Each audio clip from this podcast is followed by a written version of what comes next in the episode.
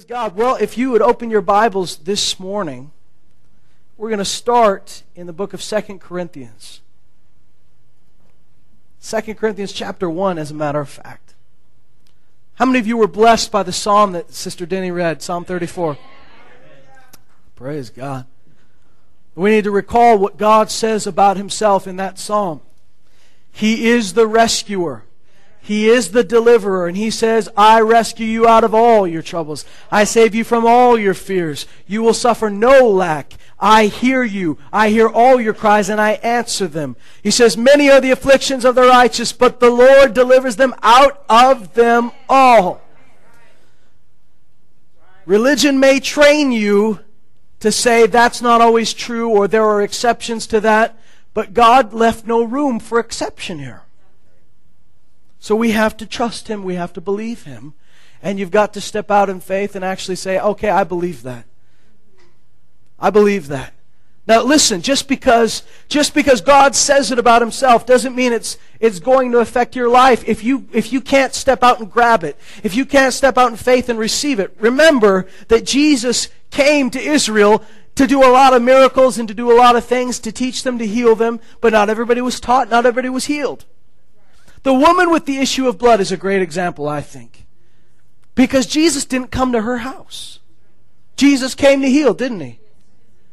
Did Jesus come to heal the woman with the issue of blood? And if you don't know what I'm talking about, there was a woman who had been bleeding for 12 years.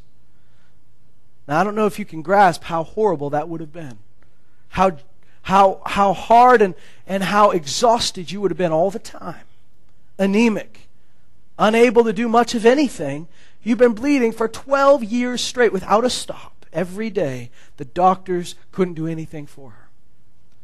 And remember that even though Jesus said, I've come to heal the sick, I've come to, to heal the blind, raise the dead, cause the lame to walk, all of these things, not everybody in Israel got healed, did they?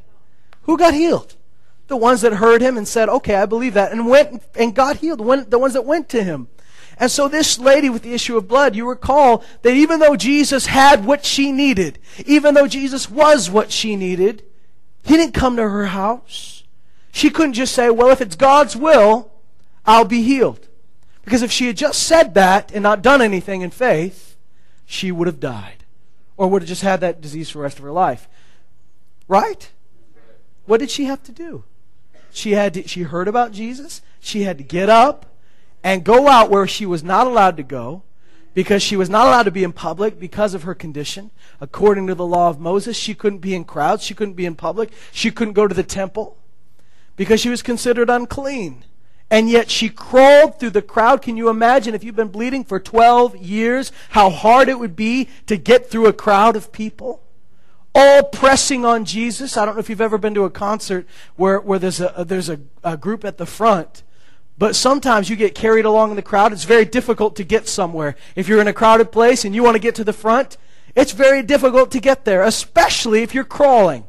How many times would you be stepped on your fingers? I mean, I've been in crowds like that and I've dropped something. That's the worst thing in the world. You drop your cell phone, you're like, oh no. Because you have to go and kind of crawl and people are stepping on your fingers and, and, and, and, and crushing you. And this lady went through the crush, went through the press, as the scripture says, and pressed through to Jesus until she could touch the hem of his garment because she had been saying to herself, if I can but touch the hem of his garment, I will, not I might, not I could, but I will be made whole. And Jesus said, woman, your faith has made you whole. But of course he said, who touched me? Remember this? He said, who touched me? And the disciples thought that was the stupidest question in the world because everybody's touching you. You're in the middle of a mosh pit. What do you mean who touched you? You know all those people touching Jesus? One lady got healed. Why? Because she was the one who said, If I'll touch him, I will be healed. Probably everybody else says, If he'll touch me, I'll be healed. Now, he'll turn around and pay attention to me, maybe I'll be healed. But she was the one who had faith, so much faith in Jesus. She says, if I can just touch even his clothes, I will be healed. And, and God met her where she was. He met her where her, where her faith was. And that's the coolest thing because God, Jesus said, I felt power go out of me. He had all this power in him. He had all the power that that whole crowd needed. Jesus could have healed that whole crowd. He had everything they needed. God had given him the Spirit without measure. So he had all the power they needed, but it took faith to latch on to that power. The anointing was there, but faith grabs it and receives it. So you can sit on your couch all you want and say, well, if it's God's will, this will happen. If it's God's will, this will happen. But you need to look in your Bible, find out the will of God, and then act in faith, pray in faith, ask in faith, move in faith. Because if you don't, you'll say, well, I guess it wasn't God's will. And God said, it was my will. That's why I told you. Jesus said the difference between a slave and a friend is a slave has no idea what his master's doing. But you, I call you friends. 1 Corinthians 2 makes it very clear that you can know the will of God. That is beyond your ability to grasp. But you can know it because of the Spirit of God in you. And you must know it because if you don't know it, you'll never be able to stand on anything. You'll think that circumstances tell you the will of God. But if you've read the Bible, all of the apostles would have quit if they thought circumstances taught them the will of God. If they thought opposition meant it wasn't God's will or things weren't working out, must not be God's will. If they had thought that, they would have all quit. They had to know the will of God.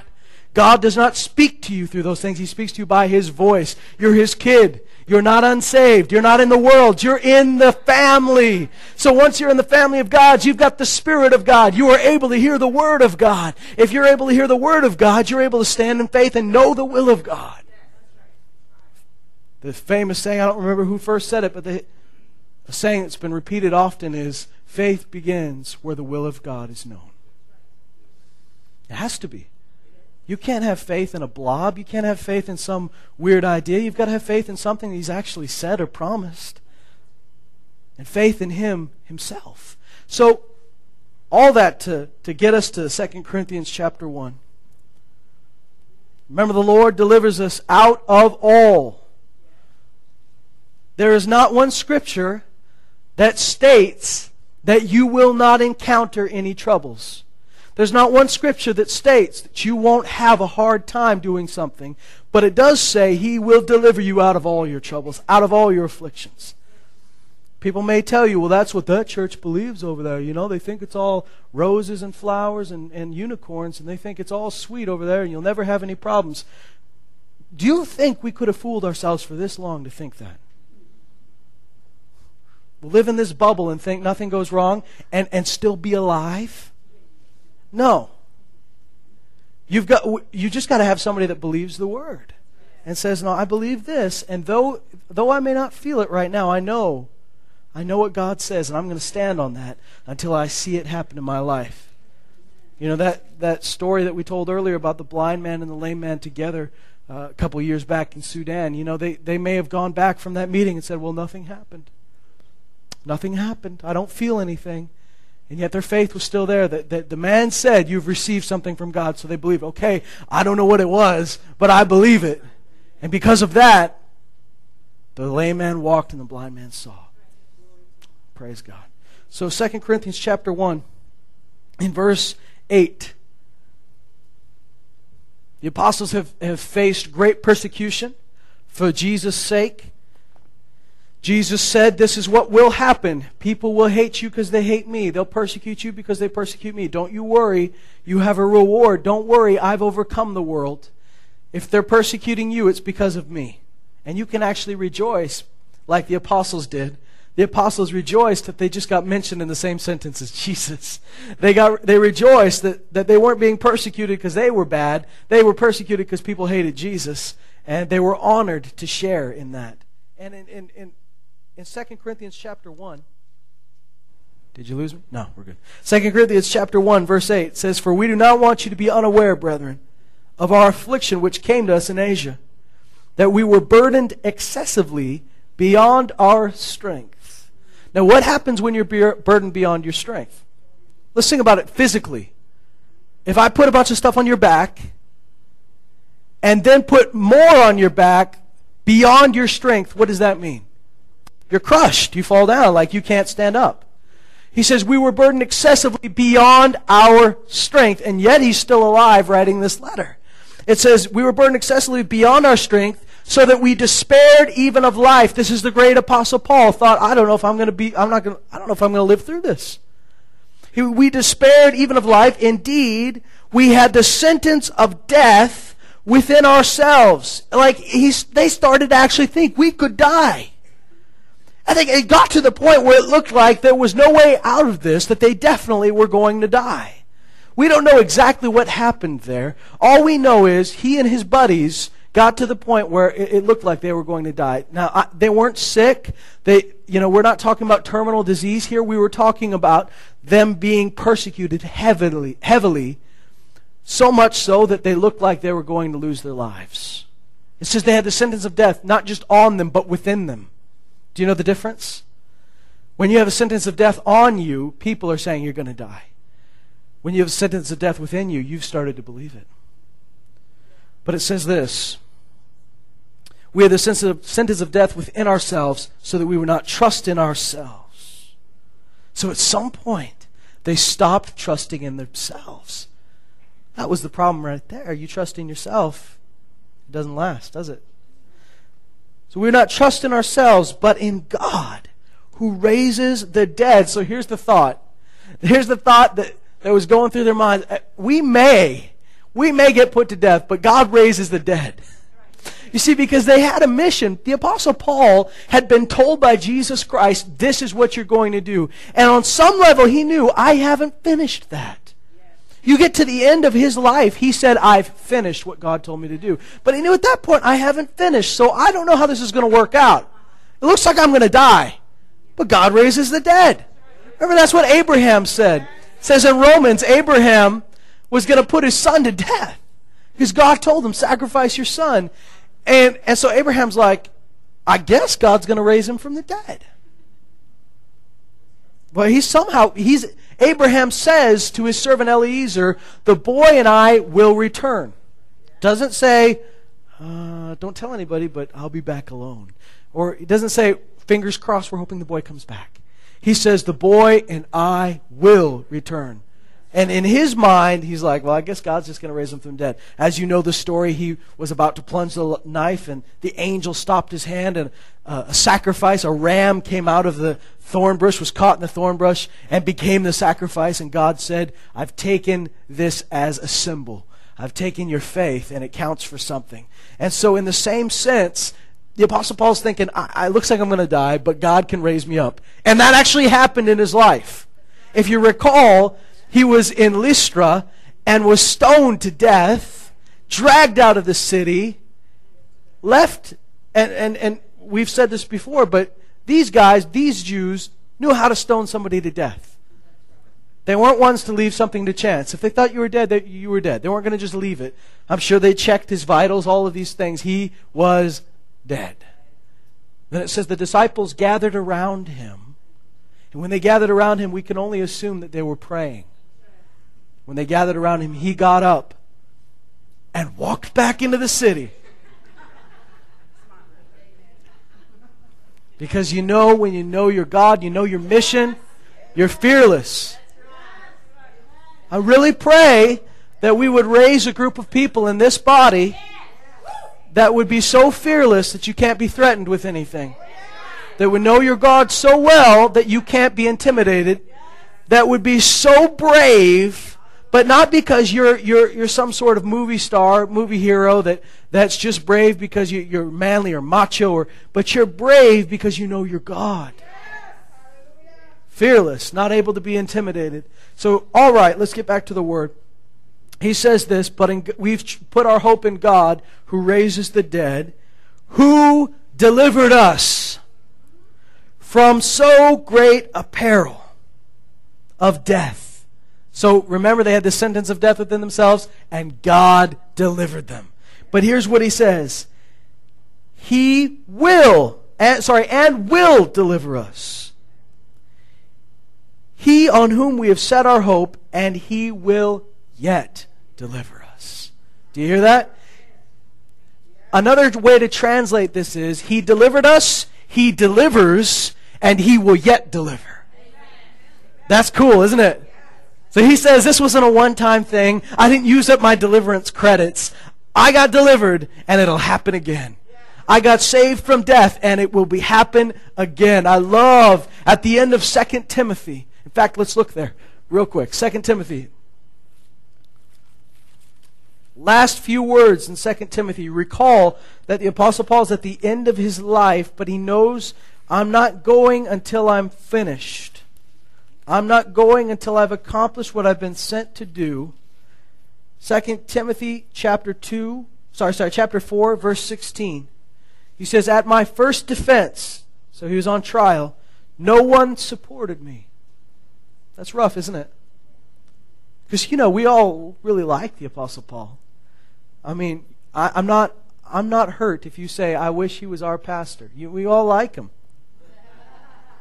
I, I wouldn't mind that either. But even though you like somebody and you might admire them, some people are still cowardly at times. And uh, the Apostle Paul has been put on trial, and to show up at trial and testify on his behalf is a great way to put a target on your own back. And so nobody supported him at his trial.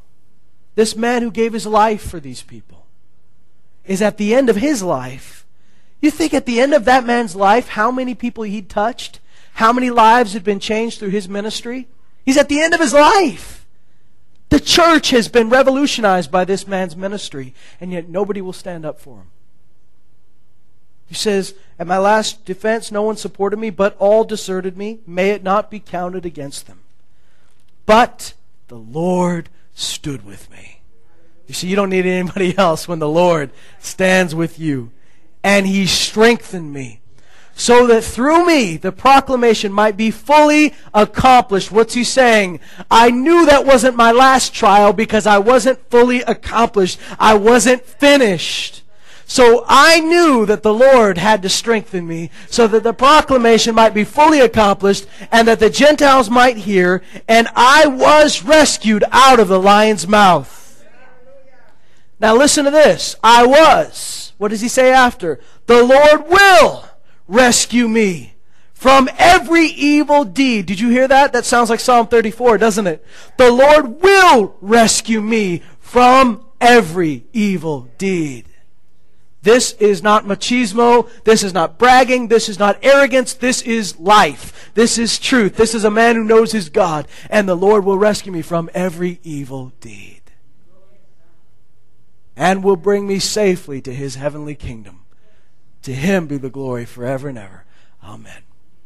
Now, when Paul was done, and he said, I'm finished, I've done everything I've been sent to do, he gladly went with them outside the gates of the city, knelt down, stuck his neck on a block, and allowed his head to be chopped off. Because he had nothing else to stay for. You know?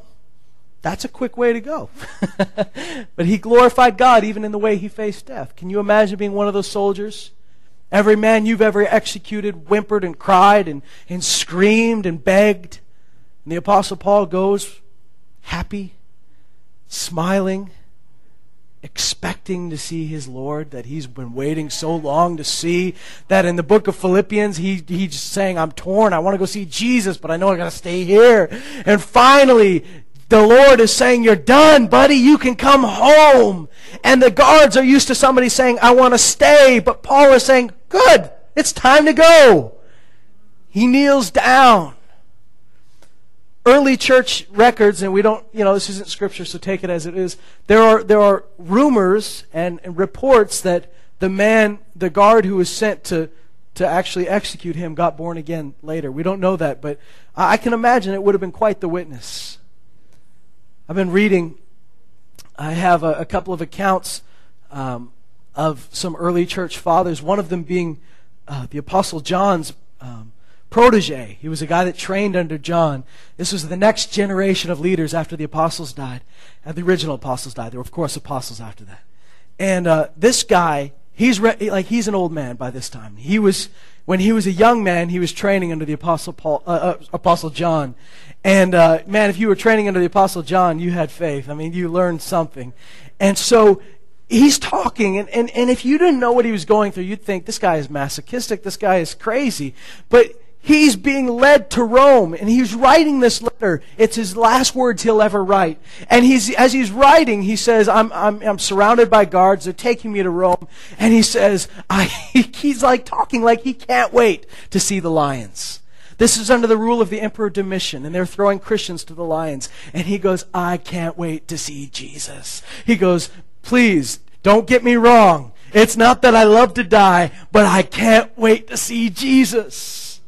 He goes, If those lions are too afraid to touch me, I'll coax them nearer because I want to see Jesus. But he was done. He wasn't wondering, is this the end? Is it not? Because he knew, I'm finished. And until I'm finished, I got to trust that the Lord will deliver me. You got to believe that even in death, they were delivered. That's what the Apostle Paul said. He will deliver me from every deed and will bring me safely to his kingdom. So, you know, we serve a God who is dependable, who is trustworthy. But the ones who will benefit from that are the ones that believe in his trustworthiness. And you've got to know that God is the rescuer. He is the deliverer. He's not the one that puts you in that mess. Because if you think he's the one that puts you in that mess, how can you trust him to deliver you from his own hand?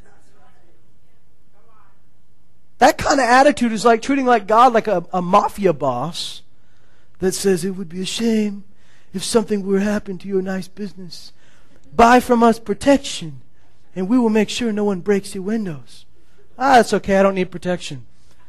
You may be surprised to wake up and find these windows broken. You know?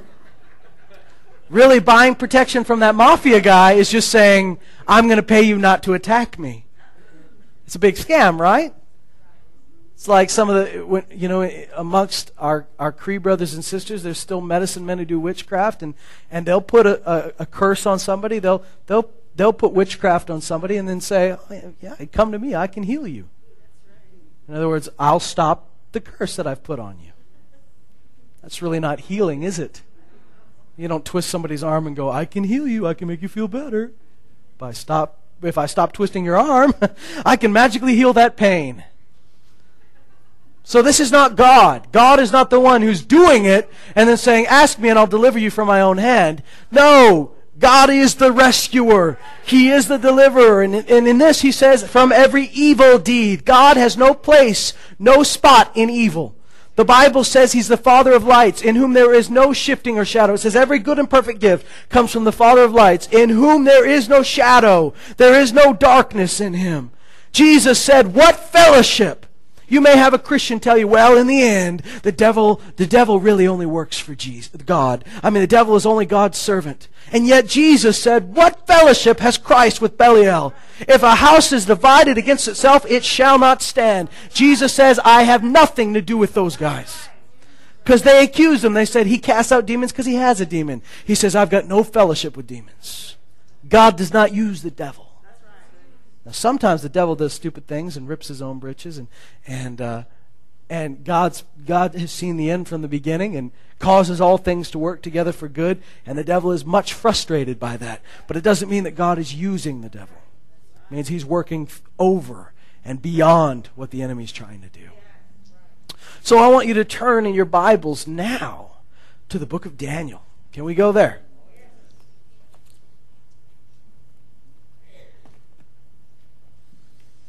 I love the book of Daniel, don't you? You know what's funny about the book of Daniel? Is that in the book of Daniel, the only Jews we're really introduced to, the only uh, chosen people that we meet in this book are ones that really loved God and followed God. And yet there was a reason they just went to Babylon. These guys were in the minority. I don't know if you know the history, but king after king and, and generation after generation had turned away from God, served other gods, served idols. There was a king named Manasseh that was kind of the last straw that God said he filled the streets of Jerusalem with the blood of the innocent. Did you know that Judah had kings like this? Tyrants, dictators God said, You've defiled your land. I have to take you out because this is a holy land. The only way to save that nation from which Jesus himself would come through. Redemption to mankind would come through that, that seed, that remnant. In order to save it, God had to take them out of the land. because of the sins that had filled that land. It was a terrible time, a terrible place, and most of the people in Judah were not good people at the time. They had turned away from God. And so we read about uh, those three Hebrew children. We read about Daniel and we think, boy, these, I mean, people were doing great. But these were the minority. Very much the minority. And uh, at this time, to give you a bit of background, Babylon was the ruling power. The Assyrians had been uh, conquered, and uh, Babylon was the uh, the force to be reckoned with at the time. The they were the empire of the world at that time. Uh, they had conquered many peoples. They had uh, brought some back. Some they had allowed to stay in their own homelands. And in fact, that's what they tried to do with Judah was to conquer them and allow them to have a kind of a puppet king. But that king rebelled against the Babylonians, and so they brought him to Babylon in chains and uh, installed a bit of a puppet king, and, and in phases brought all the Jews to Babylon in exile. There were some that still lived in, in Judah, but it was mainly desolate. They brought these. They brought the noblemen back. They brought the princes, and in fact, we'll read that just right here in Daniel chapter one. He says, "In the third year, this is verse one. In the third year of the reign of Jehoiakim, king of Judah, Nebuchadnezzar, king of Babylon, came to Jerusalem and besieged it. The Lord gave Jehoiakim, king of Judah, into his hand, along with some of the vessels of the house of God, and he brought them to the land of Shinar." into the house of his God, and he brought the vessels into the treasury of his God. You say, why did God do that? Because Jehoiakim had turned away from God. He turned away from the living God and uh, did not turn to God as his rescue, as his shelter. He turned away from God, and God said, okay, that's it, last straw, you guys have to get out. And so he allowed the Babylonians to come in. Uh, then in verse 3, then the king ordered Ashpenaz, the chief of his officials, to bring in some of the sons of Israel, including some of the royal family and of the nobles youths in whom there was no defect, who were good looking, showing intelligent in every, intelligence in every branch of wisdom, endowed with understanding and discerning knowledge, and who had ability for serving in the king's court. And he ordered them to teach them the literature and language of the Chaldeans. You see, this was part of the plan was that you get their noblemen, you get their princes. Remember, this is the hope for the next generation. These are the guys that, if you leave them alone, might rebel and rise up again against you. But if you bring them in and make them one of you, teach them your language, teach them to be Babylonian, they won't, they won't want to leave. They won't want to go back to their homeland. They'll be Babylonian. You'll have peace. This is what they did. So they brought these people and tried to change them, tried to make them fit in. And of course, you know the story about how the king gave them something to eat, gave them a specific type of food to eat and to drink. And this was meat that had been offered and wine that had been offered up to idols and the three Hebrew children and Daniel, so Hananiah, Mishael, and Azariah and Daniel, they said, No, we're not eating your food. In fact, Daniel said it, and the three other guys go, Okay, Daniel's right, okay. And they said, No, we're not going to eat your food. We're going to eat just vegetables and water. And you're not going to get too strong uh, as far as bulking up and being, being fit with uh, just veggies and water. That's, that's not going to cut it. But that's all they had, and the Lord blessed them and they became stronger than everybody else, healthier than everybody else, and smarter than everybody else, uh, just because they had trusted the Lord. But we're going to skip ahead. One of the first things that uh, King Nebuchadnezzar tried to do was change their names. Of course, their names were Hananiah, Mishael, Azariah. Hananiah means the Lord, uh, sorry, God is gracious. Mishael means who is like God. Azariah means the Lord helps. These are good names, right? But the Babylonians changed their names to Shadrach, which means you're a commander of the god Aku, which is the moon god. Meshach, which is who is like Aku.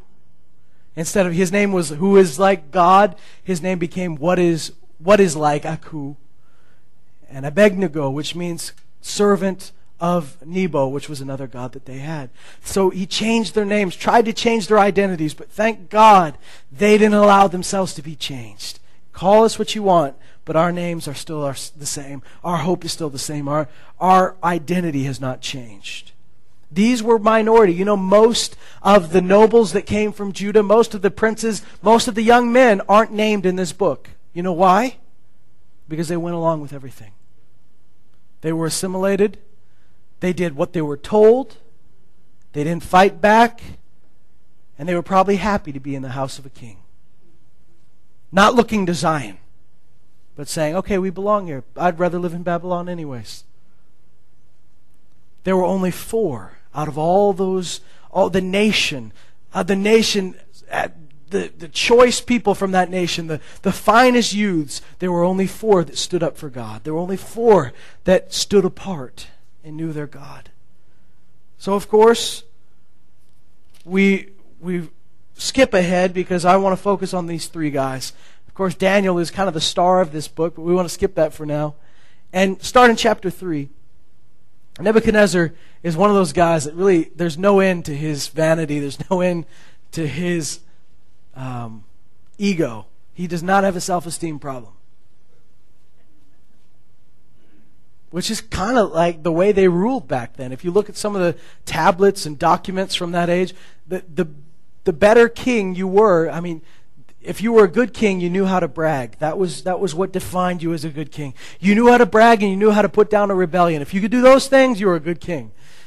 You had to, and some of them, like the Assyrian kings, would brag about how they put the rebellion down. They bragged about how vicious and cruel they were. They bragged about how mean they were. And Nebuchadnezzar had no problem bragging about himself and exalting himself.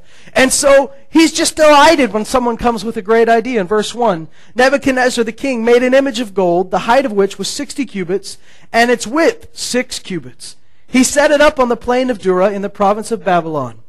Then Nebuchadnezzar the king sent word to assemble the satraps. Those are, the, uh, you know, rulers over specific regions and provinces. The prefects and the judges, the magistrates, and the rulers of the provinces to come to the dedication of the image that Nebuchadnezzar the king had set up. Then the satraps, the prefects, and the governors, the counselors, the treasurers, the judges, the magistrates, and the rulers of the provinces were assembled for the dedication of the image that Nebuchadnezzar the king had set up. Now, to give you a little bit of background, Shadrach, Meshach, and Abednego, or we'll call them from now on their, their Hebrew names, Hananiah, Mishael, and Azariah, and Daniel had been appointed as rulers in Babylon. God had given them such favor and an excellent spirit that they actually became part of this ruling class. They were in charge of some things. So when he's assembling all the, all the government, all the people in charge, they're in that group. He's going to bring them all together and make them bow down to this. They stood before the image that Nebuchadnezzar had set up, verse 4. Then the herald loudly proclaimed, To you the command is given, O peoples, nations, and men of every language, that at the moment you hear the sound of the horn, flute, lyre, trigon, psaltery, bagpipe, and all kinds of music, you are to fall down and worship the golden image that Nebuchadnezzar the king has set up. You know, in the end of, like, near the end of the book of Revelation, it talks about all these nations from every tribe, every tongue, worshiping the King. There's always been a spirit of Antichrist in the world that's tried to do this himself. And the king Nebuchadnezzar had a dream that all the nations I've conquered, men from every tribe and language, they'd all bow down to my image. It's his little dream that all these people would love him and that in their own language would sing happy songs and, and rock their baby to sleep singing beautiful songs about Nebuchadnezzar. Oh, this is his dream. And so he says, Men from every nation, every tongue will bow down. When you hear our music, you'll bow down to the image. Now realize that every other nation bowed down. In fact, most of the Jews bowed down. But three people. I don't know where Daniel was during all of this. I know he didn't bow, but he might have been conveniently somewhere else. But there were three, Hananiah, Mishael, and Azariah, that they called Shadrach, Meshach, and Abednego, that said, no, we're not doing this. And here's what it says. It says in verse 5, verse 6, But whoever does not fall down and worship shall immediately be cast into the midst of a furnace of blazing fire. Therefore, in other words, because of that statement, at that time, when all the peoples heard the sound of the horn, flute, lyre, trigon, psaltery, bagpipe, and all kinds of music, all the peoples, nations, and men of every language fell down and worshipped the golden image that Nebuchadnezzar the king had set up. For this reason, at that time, certain Chaldeans came forward and brought charges against the Jews. They responded and said to Nebuchadnezzar the king, O king, live forever. You, O king, have made a decree that every man who hears the sound of the horn, flute, lyre, trigon, psaltery, and bagpipe, and all kinds of music, is to fall down and worship the golden image. But whoever does not fall down and worship shall be cast into the midst of a furnace of blazing fire. There are certain Jews. Do you see that? He doesn't say the Jews. He said there are certain Jews. You know, the saddest part of this story, because this is generally a happy story by the end, but the saddest part of this story is there were only three of them that stood up. Everybody else bowed down. You know, it's sometimes easy. Say this frankly. It's sometimes easy to be in a crowd of unbelievers and say, I'm not doing that. I serve Jesus. Sometimes a little harder when you're around believers that compromise. To say, No, I'm following Jesus. I know we've all faced this. Now, I love my brothers and sisters. you got to love them. You pursue peace with them. But you don't have to do everything just because other Christians did it. You, have, you answer to Jesus and Jesus alone. He's your king. They're not your king. He's your king. So when you're around a group of people and they're watching something you know you shouldn't watch, don't say, well, they're Christians too. I guess it's okay. Jesus is not grading on a curve. He's not, you're not going to get to heaven. He goes, well, I guess if they did it, he's going to talk to you. He's concerned about you. You're his child. You have a personal relationship with him. You've got a Holy Spirit right inside of you that tells you right and wrong, that tells you what you should do, and you you just got to say, I mean, it's easy to be in a group of unbelievers in a class where there are no Christians and you're the only Christian in your class and you stand up for righteousness. You stand up for God and you say, I'm the only one that follows Jesus, but that's okay. It's sometimes harder when you've got five other Christians in your class that go along with everybody else. And you've got to say, I have decided to follow Jesus. Though none go with me, still I will follow. Welcome to junior high.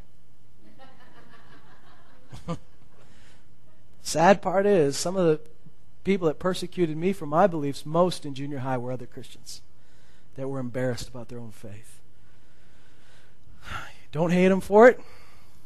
Don't persecute them for it. Let the Lord handle that. But you need to follow Jesus. So these these three said, I, I mean, our, they're seeing their cousins, their brothers, they're seeing their friends bow down, and they go, no, not us.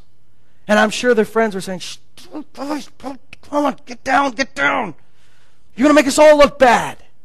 Because in those days, kings were known to be like, okay, one guy did the wrong thing. I'm punishing the whole class. You know, that was kind of what they did. I, will slay a hundred of you for these three. So I'm sure there were people like, bow down, get down, you idiots. But they didn't. Accusations were brought against these certain Jews, it says, whom you have appointed over the administration of the province of Babylon, namely Shadrach, Meshach, and Abednego. These men, O king, have disregarded you. They do not serve your gods or worship the golden image that you've set up. Thank God that the testimony can be said of them. They don't serve your gods. That's a compliment.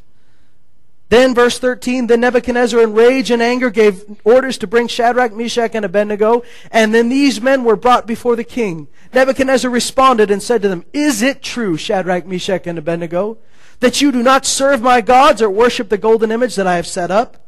Now, I'm sure you made a little mistake. I'm sure you just didn't know what you were doing. Now, if you're ready, at the moment you hear the sound of the horn, don't you love how he repeats every instrument every time they talk about this? Like it really makes the story longer, doesn't it? At that moment, you hear the sound of the horn, flute, lyre, trigon, psaltery, and bagpipe, and all kinds of music to fall down and worship the image that I have made. Very well. But if you do not worship, you will immediately be cast into the midst of a furnace of blazing fire, and what God is there who can deliver you out of my hands? Wow, I'm glad you asked. What a setup! What God is there that can deliver you out of my hands? See, Nebuchadnezzar is stupid enough to think, hey, I defeated you once. Your God didn't save you then. What he didn't know is that the people of Judah had rebelled against the Lord, and that's why they had to go with them. But these three had not rebelled against God. They trusted in the Lord. And now you're messing with the living God. So what God is there that can deliver you out of my hands? Here's the answer. Shadrach, Meshach, and Abednego replied to the king, O Nebuchadnezzar, we do not need to give you an answer concerning this matter. If it be so, in other words, if it be so that you're going to throw us in the fire, our God whom we serve is able to deliver us from the furnace of the blazing fire. Listen to that. He is able. Our God is able. Don't you think that our God's not strong enough to do this? You're a puny little king. He's God. It says this. And, listen to this. He will. I'm going to say that again. And he will deliver us out of your hand, O king. No question there. He will. Now, what does he say after that? But even if he does not, but even even he does, if your if your Bible shows it correctly, is in brackets. Here's what it says in the literal language. But if not, in other words, even if he didn't, because it doesn't make any sense for them to say he will deliver us, but if he doesn't, no, because then he then they would have said he might deliver us, he could deliver us, but if he doesn't, but they said he will deliver us. But even if not, let it be known to you, O king, that we are not going to serve your gods or worship the golden image that you've set up. So what's their point here? Here's what they're saying. God will deliver us. Make no mistake, he will deliver us. But that's not the reason we're not bowing down. Even if he didn't deliver us, we still wouldn't bow to your stupid image. But here's the good news. He will deliver us. You noticed through all of these scriptures we've read the seeming arrogance of their statement when they just flat out say, he will deliver us. But that's not arrogance, because that's something that God promised. So they say He will deliver us. Now, you may think that's arrogant, but these are people that God delivered.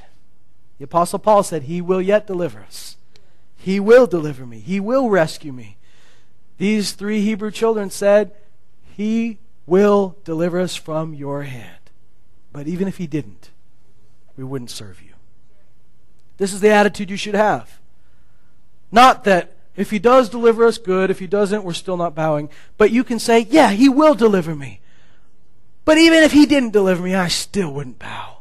I still wouldn't give in. And that's the attitude that they have. It's okay. It's not arrogance, guys, to believe God. It's faith to believe God. It's arrogance to not believe God. You want to be humble? Have faith. The scripture says, As for the proud man, he is puffed up. He is, lifts himself up, but my righteous one shall live by his faith. The opposite of pride is faith.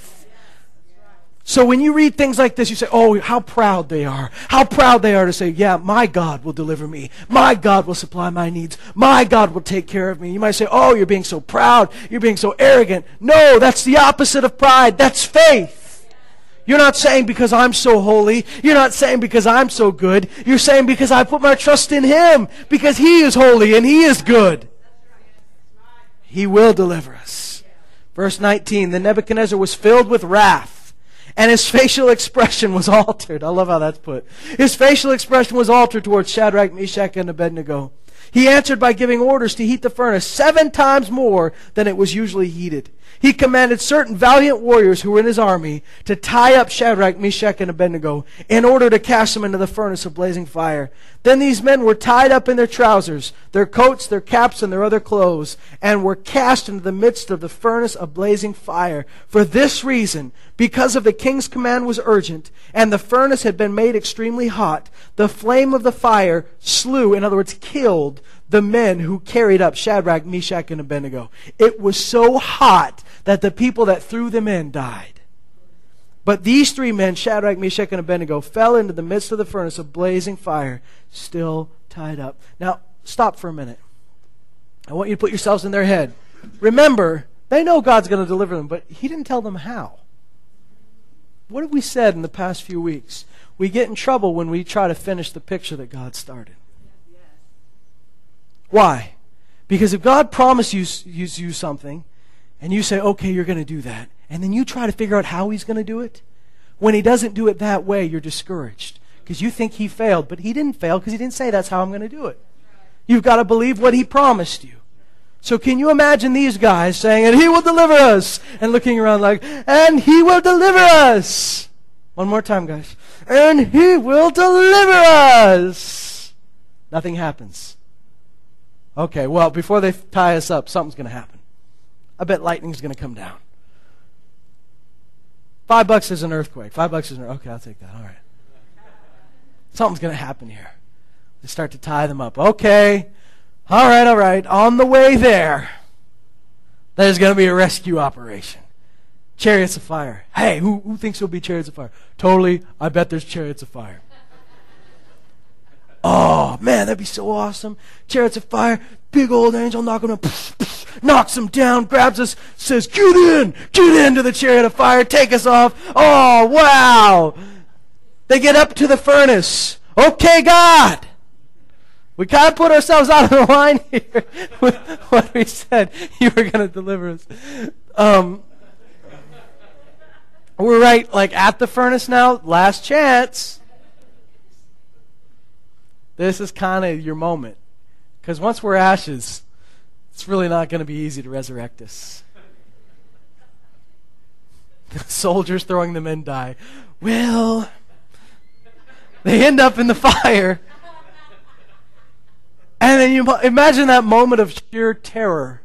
You're being thrown in the fire, and then all of a sudden, the moment where you're like, ah! Wait, I don't feel anything. Are we dead? No. Because this isn't heaven. not that they believed in heaven. I don't know what they thought was on the other side. But that's probably not your dream as a little kid. Uh, I don't feel anything. it says they're still tied up, so it's like, okay. That's not how I imagined it. Then Nebuchadnezzar the king was astounded and stood up in haste. He said to his high official, Was it not three men we cast bound in the midst of the fire? Pretty sure there was. That's not a big amount to remember. They replied to the king, Certainly, O king. He said, Look, I see four men loosed and walking about in the midst of the fire. And the fourth one, the appearance of the fourth, is like a son of the gods. That's not right. I don't know what they're doing in there. They're walking around. Like they're just I don't know I don't know what's going through their heads. They're they're in a fire, they realize it's not hurting, and they're like, Well let's walk around. Okay, let's walk Hey, there's a new guy here. Hey buddy. Let's take a walk. All right, let's walk and talk. Walk with me. I don't know what they're doing, but they're just walking around having a good time. And, and King Nebuchadnezzar goes, Something's not right. Doesn't add up. I'm no scientist, but this is not how it works. And it says, Then Nebuchadnezzar came near to the door of the furnace of blazing fire. He responded and said, Shadrach, Meshach, and Abednego, come out, you servants of the Most High God, and come here. Then Shadrach, Meshach, and Abednego came out of the midst of the fire. I love that they're so polite. They're in the fire, they're not burning, but they wait till they get called out. Okay, we can come out now? Okay. they're just polite about it, like, we can wait. If, if it's better for you to wait, for us to wait a while come out later, we can do that. Totally. No big deal. We're fine in here. It feels good. So, we can stay. We can, we can sleep here if you need us to, you know. Just come out. Okay, we'll come out. The satraps, the prefects, the governors, and the king's high officials gathered around and saw in regard to these men that the fire had no effect on their bodies of these men, nor was the hair of their heads singed, nor were their trousers damaged. God saved the trousers. nor had the smell of smoke or fire even come upon them. Praise God. So, all right. God didn't just save them, He saved their stuff, their clothes, and they didn't even smell like they'd been in the fire. Thank God this is the way God delivers us. He delivers you out of the evil thing. He delivers you out of the, the affliction. He delivers you out of these things. And when you come out, you don't have to come out with all these scars. People tell you all these scars tell your story. Can I tell you something? He is the healer. He is the renewer. When God created you born again, He created you new and whole, and He heals the broken heart. And people say, oh, those scars are good. I believe that God can heal the scars. Because He says He's going to present a church spotless and blameless. Do you know when he sac- when they considered something spotless and blameless in the old covenant, it had to have no scars, no blemishes, no defects. That's what he can do for you. I'm not talking about physical scars. I'm talking about those emotional, those deep scars that come from you coming out of a situation. That's smelling like the smoke. But I believe God can not just bring you out, but can bring you out with no trace of damage. No, no baggage that you've had to carry from that experience. They didn't even smell like fire. Their trousers were fine. You see, they had switched into Babylonian dress. They had been wearing the Babylonian clothes with big baggy trousers. Those things would go up like right away. it's just their trousers weren't even singed so that they don't have to be embarrassed when they come out of the fire. The Lord is good. They're not embarrassed, ashamed, or humiliated. They come out verse 28. Nebuchadnezzar has his oops moment where he realizes, I've made a, I've made a huge mistake. And he says, Blessed be the God of Shadrach, Meshach, and Abednego, who has sent his angel and delivered his servants who put their trust in him, violating the king's command and yielding up their bodies so as not to serve or worship any God except their own God. Therefore, I make a decree that any people, nation, or tongue that speaks anything offensive against the God of Shadrach, Meshach, and Abednego shall be torn limb from limb. Now, we use that as a nice euphemism for, I tore them limb from limb in the playground. No, they actually tore people limb from limb like tie them to two horses and tell the horses to go opposite directions. This was something they did. So, so it's not just a nice little phrase, ooh, you're torn limb from limb, you're going to be beat up. No, they're actually going to be torn limb from limb. He says if you just say anything offensive about their God, and their house is reduced to a rubbish heap. See, Nebuchadnezzar's doing damage control here. He's like, God, you do, I'm sorry. Um, I don't want you mad at me because you're apparently a big dude. And so anybody talks against you, I will tear them limb from limb. See, he's trying to he's trying to talk tough to God now. Like I'm on your team, man. I've always been on your team, and so I will tear them limb from limb. I'll go further than that. I will go further than that, and I will burn their houses down. If they have a puppy, I will kill their puppies. I'm like, I'm on your team, man. And he says, Inasmuch as there is no other God who is able to deliver him this way, and I've tested the theory, I've thrown a lot of people in the fire. You know, he didn't just have a furnace conveniently large enough to, to put men in. He tried it out before. Remember, he says he was so mad they had to make it seven times hotter than it usually is. He was used to burning people in this thing. So he's, he's like, you know, I can do this. There's no other God. I know for a fact there's no other God that can deliver in this way because I've tested the theory. He says this No other God. Then the king caused Shadrach, Meshach, and Abednego to prosper in the province of Babylon.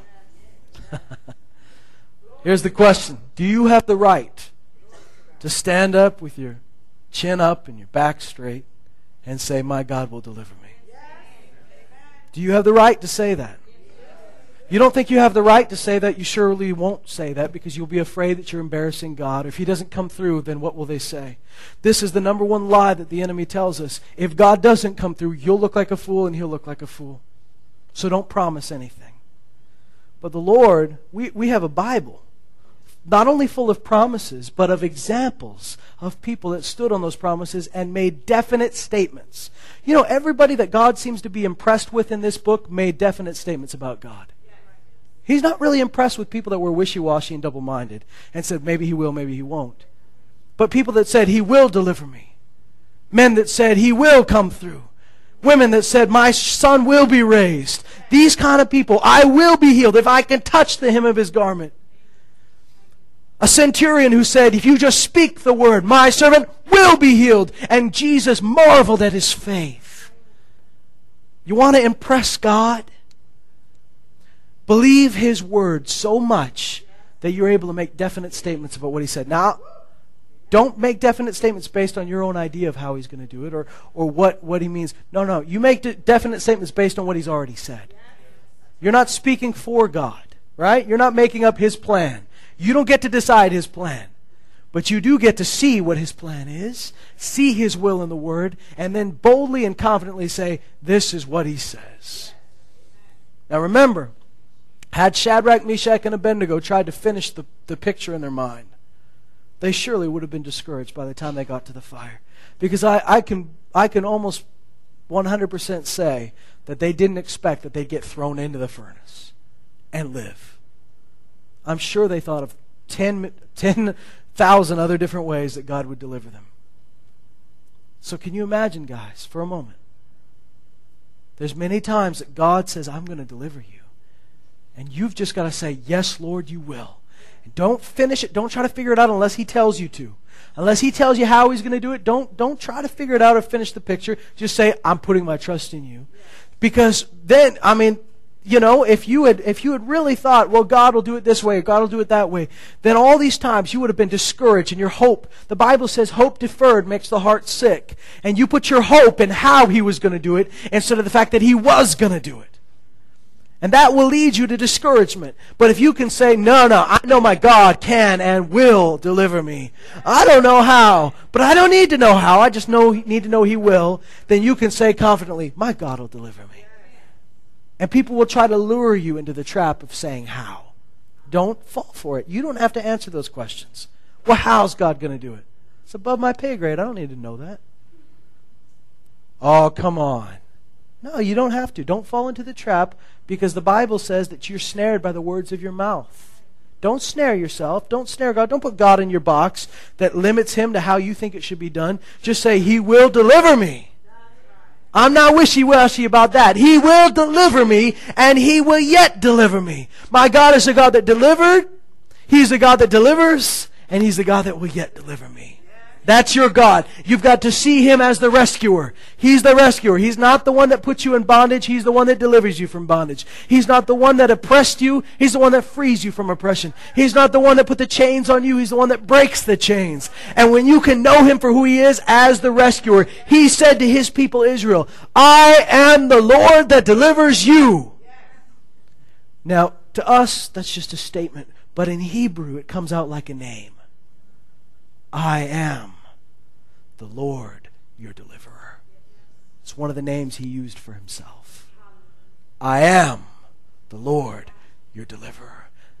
I am the Lord your healer. I am the Lord your righteousness. I am the Lord your salvation.